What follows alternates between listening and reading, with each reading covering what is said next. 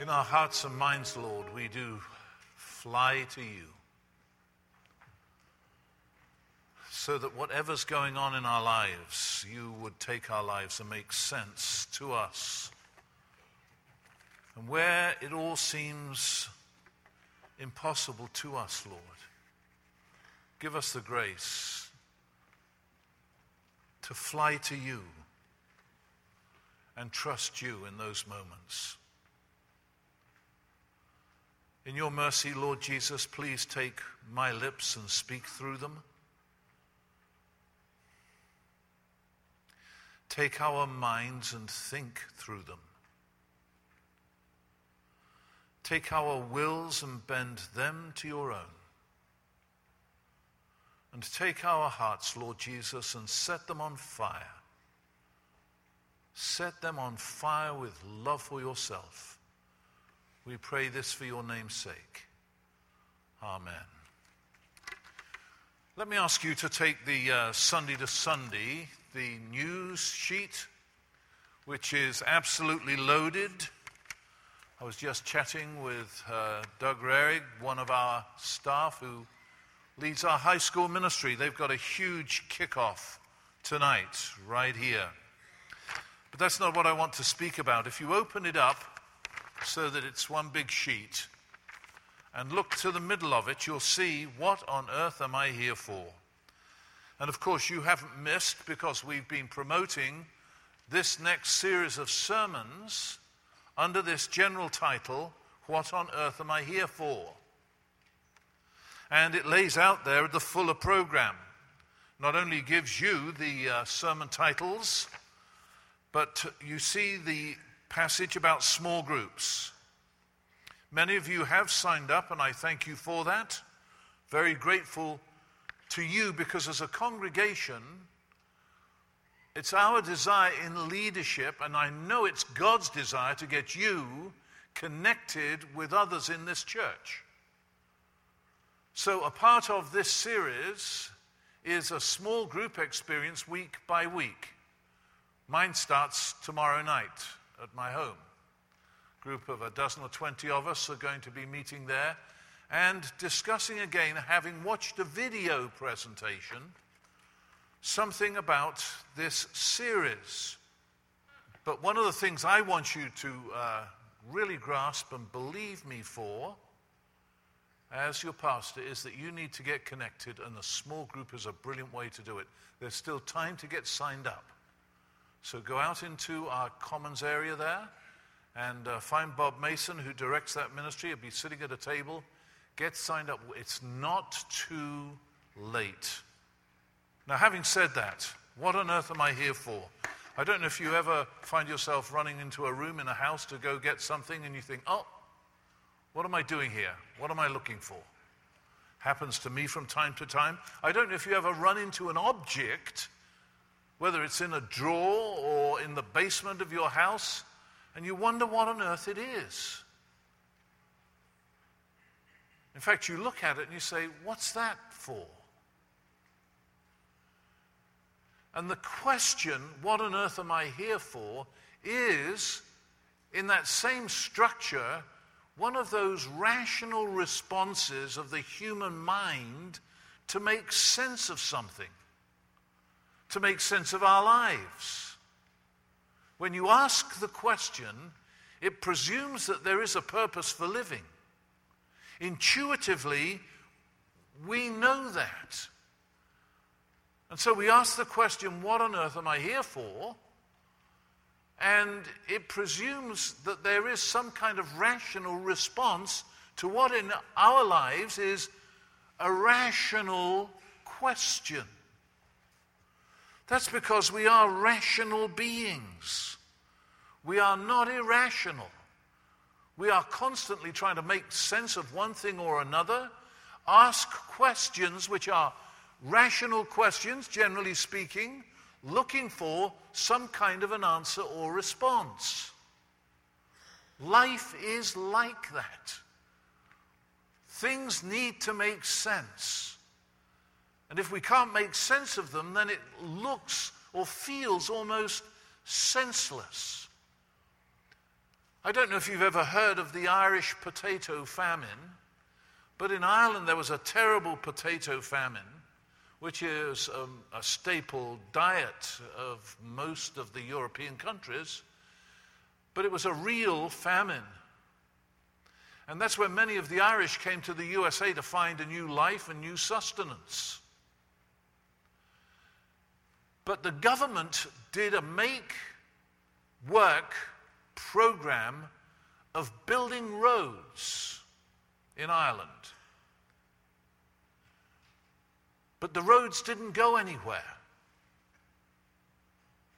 It was just a make work plan to put some money in their pockets in order to be able to maybe get beyond the famine.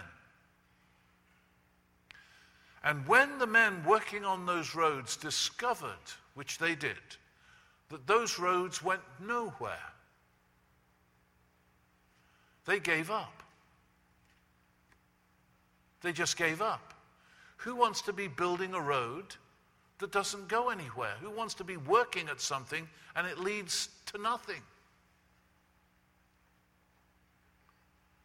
Well, you and I have that question about our lives. What am I here for? What is my life or what is my purpose in life? Very famous atheist, Bertrand Russell, made this statement Unless you assume a God, the question of life's purpose is meaningless. Because the only other alternative is that if there is no God, is that then there is no purpose. And you can maybe invent your own purpose.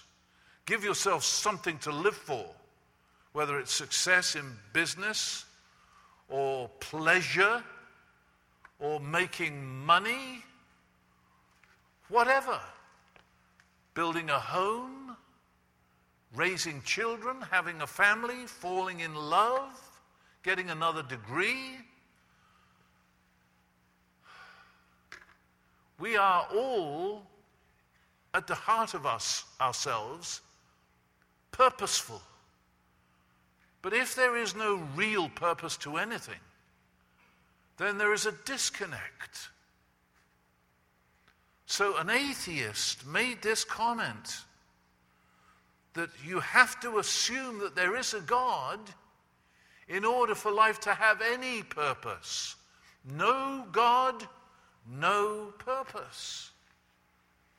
That is, we all got here by chance, by accident, and by whatever evolution and those millions of mutations have done, they've produced what is, but all accidentally. There's no overruling intelligence or mind or design. Therefore, there is no overruling purpose.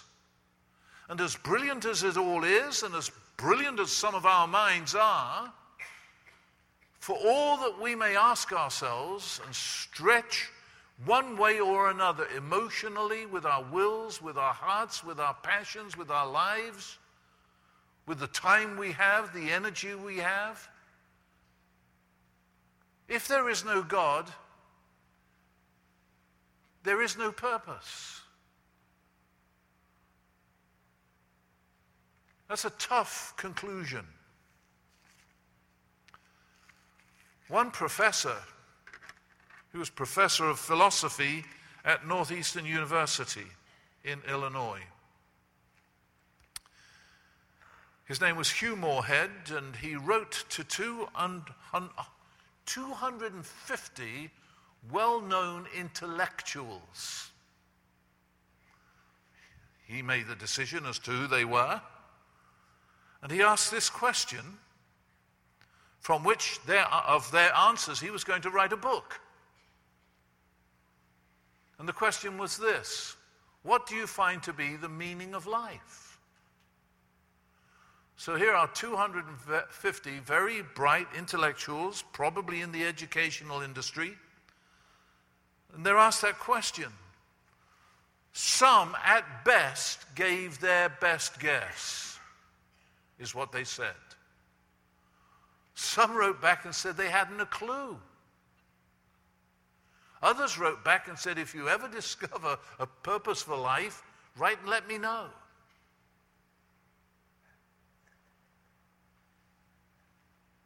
Obviously, 250 intellectuals, most of them presumably without any knowledge of God or faith in God or trust in God to make sense of life and give it purpose.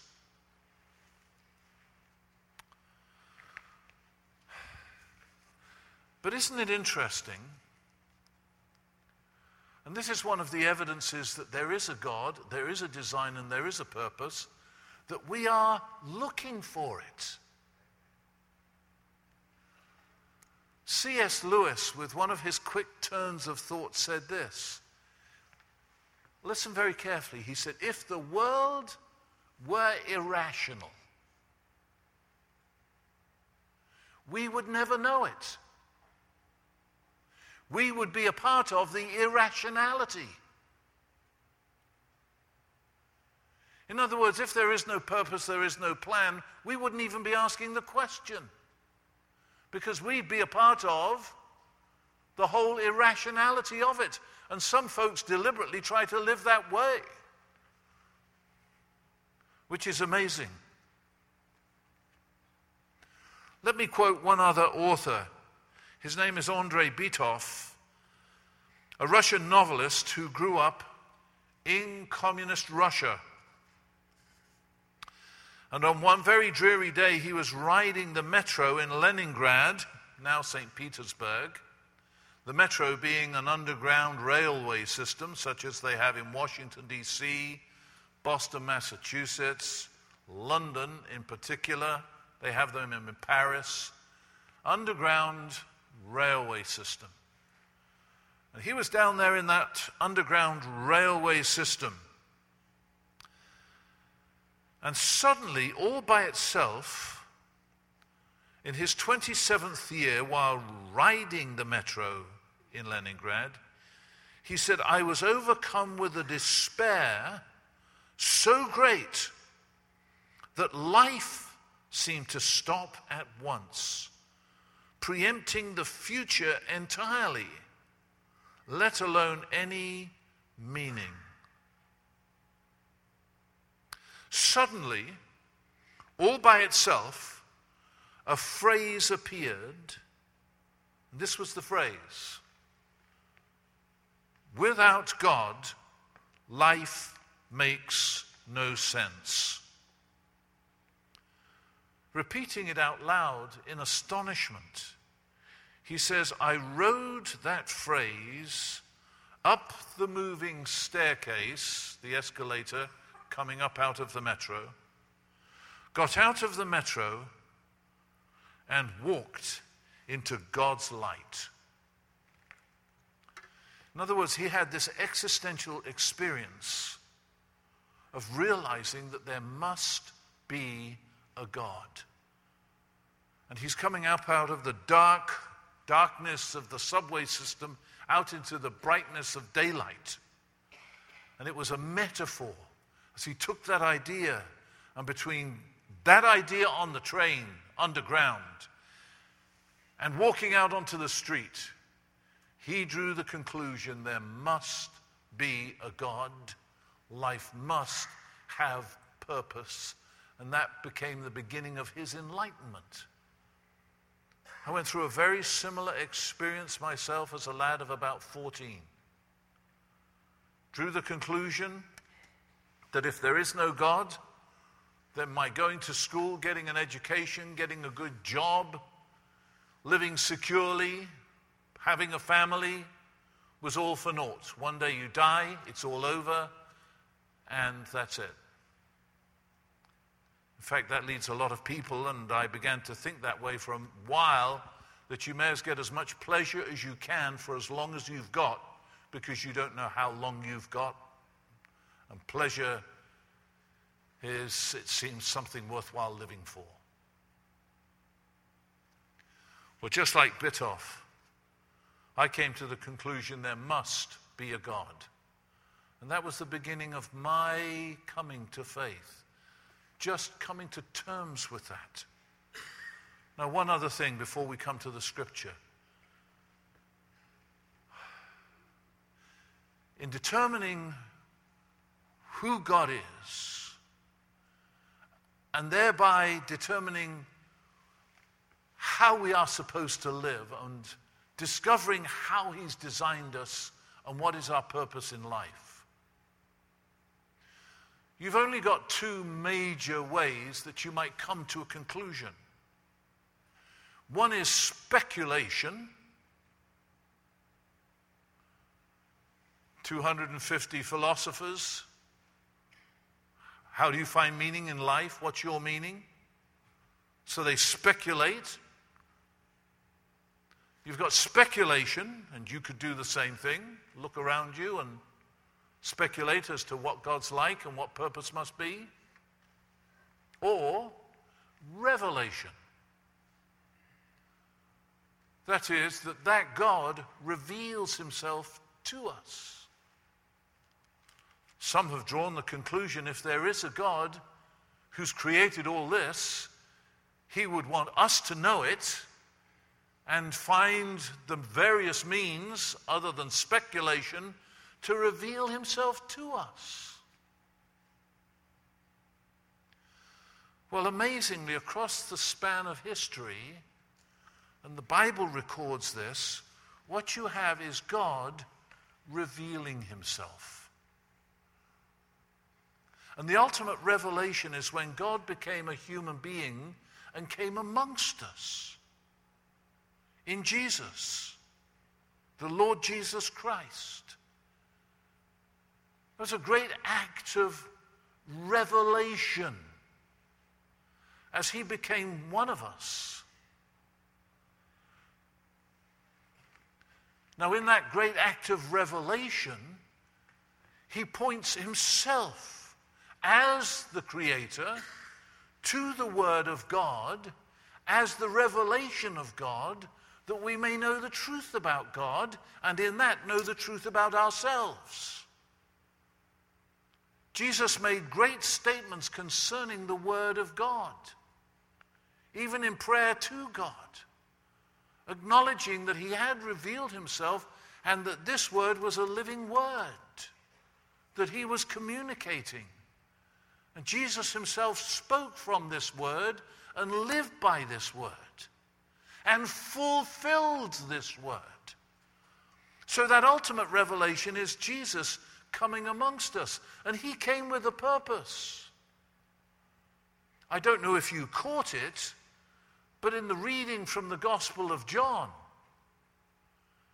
when the disciples are trying to get Jesus to stop and eat, they'd gone to get lunch.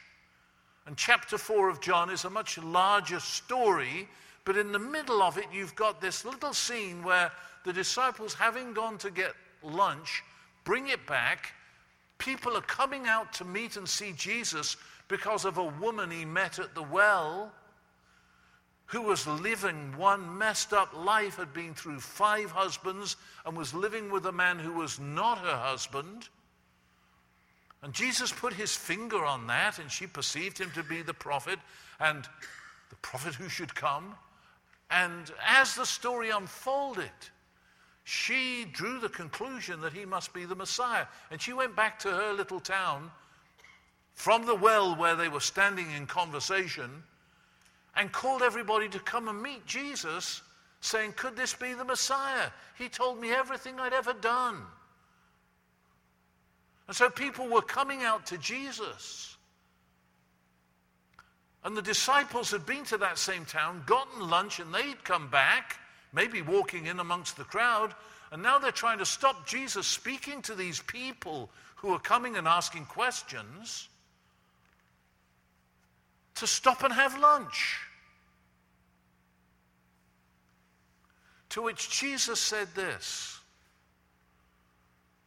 My food is to do his, the Father's will and to see it finished, to see it accomplished. And in that, Jesus was speaking about a purpose for his life. He was there to do the Father's will. And not only just in some sort of existential sense, keep on doing it, he knew his purpose and he wanted to see it accomplished, finished. He was traveling through life with a clear purpose. And he knew that it would lead to the cross. He knew his name, Jesus, Savior, was an intimation that he had come to save us from our sins.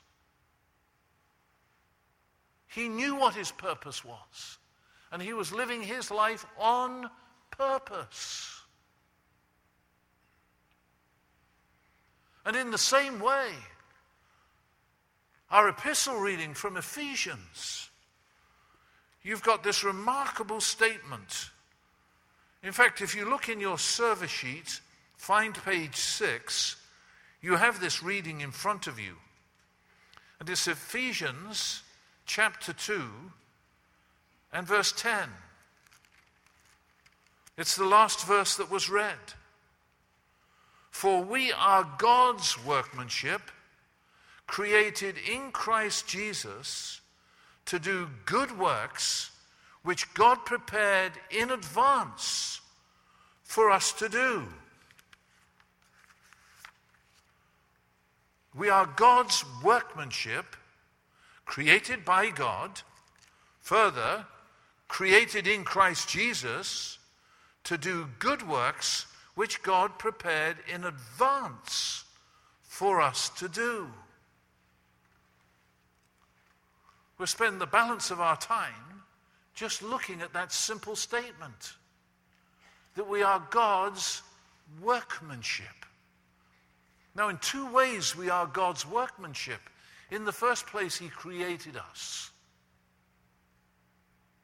In the second place, via the Lord Jesus, we were created anew spiritually through coming to faith in Christ.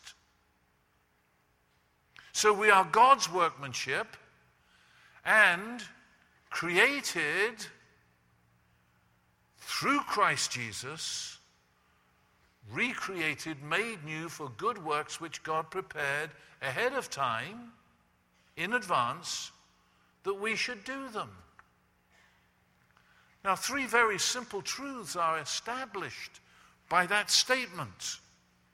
Number one, that being God's workmanship, that Almighty God is at work in our lives, in creation and redemption, using the big words, God at work in us.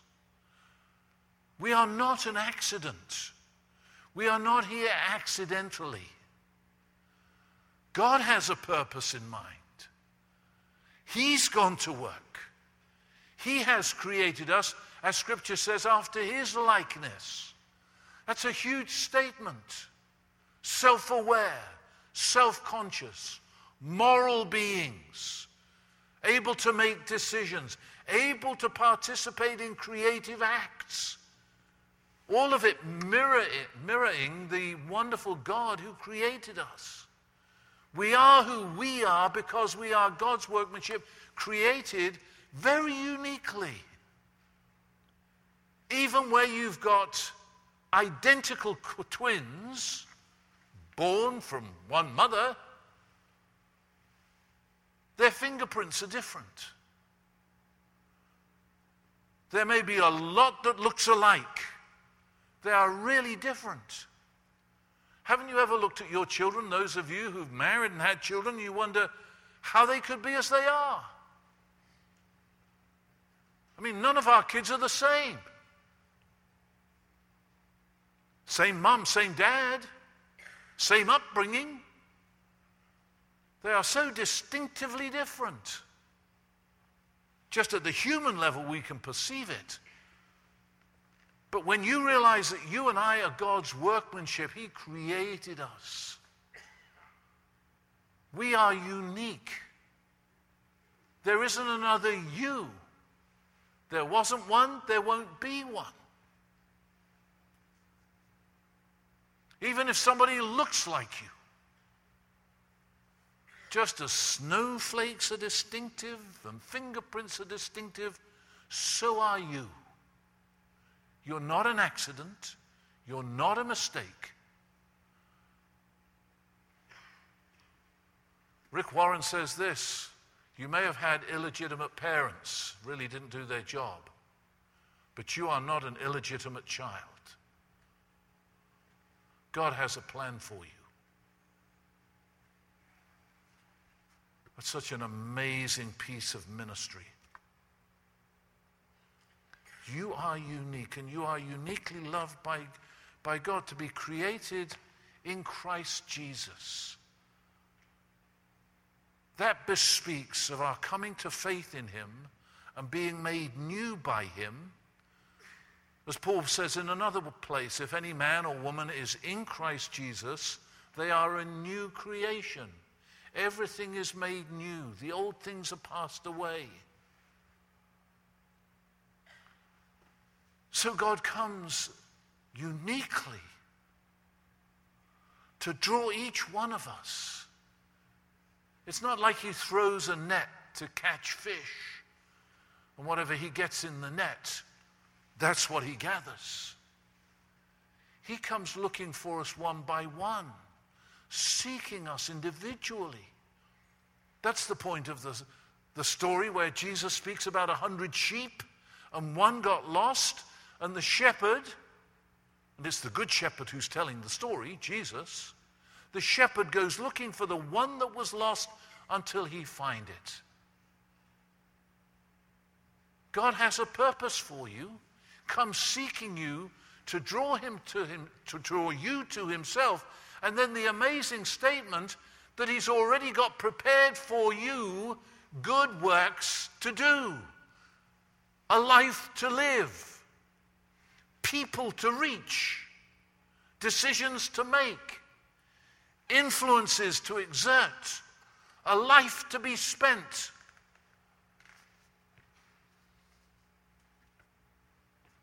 It's an extraordinary thing. God has a purpose in mind for us, both in creating us, in sending Jesus to die for us, and drawing us to Jesus and making us new in Him. Have you discovered your life purpose? Somebody was asking me just recently as we were talking, it was a young person I was talking to, about how you find out what you were going to do. And they said, What did you think you were going to do when you were in school? I said, Well, I thought at one time I was going to be a truck driver because I like travel. I like the idea of not being cooped up in a, room. And then I thought maybe a better idea would be to be a newspaper reporter and run around and do different kinds of stories. And I went to my English teacher and said, I'd like to be a, a newspaper reporter. How can I get on that? He said, Will you start writing articles and bring them to me? And then later, because I loved math and physics, I got into engineering. That's what I really got into. And then I came to know Jesus. In the middle of that, And when I'd finished my engineering, ended up offering myself to ministry because along the way, through trying Sunday school teaching as a volunteer, going and working with young people as a volunteer. Being young, it was a natural thing to hang out with other kids. Going away to camp with young people as a volunteer. Helping at a hospital where they had services as a volunteer. Getting involved, getting engaged, getting connected. I sense God calling me to be a preacher. I took a shot at it in, an, in a hospital service. The first sermon on I preached was to a bunch of sick people lying around in beds in a hospital, one of those old fashioned wards. They gave me 10 minutes to speak. The only two preachers I'd ever heard were Billy Graham, by whom I came to faith, and my pastor, who was a straight ahead masculine preacher. So if that's preaching, that's what I did. And for 10 minutes, I fired it out, everything I knew about being related to Jesus. Walking to the elevator with the other young adults that were in that service, one of them said to me, John, you were just like Billy Graham. I wonder why. But in that, just that simple statement, I thought, wow. Wow.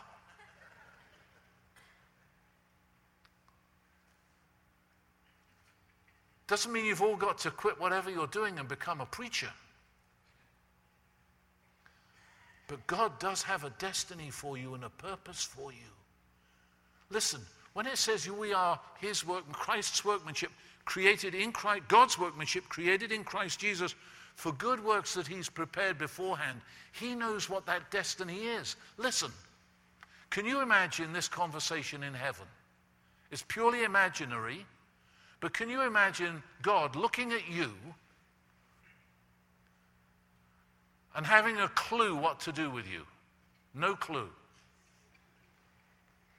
So, in your imagination, see him looking at you and scratching his head and thinking, what on earth am I going to do with this one?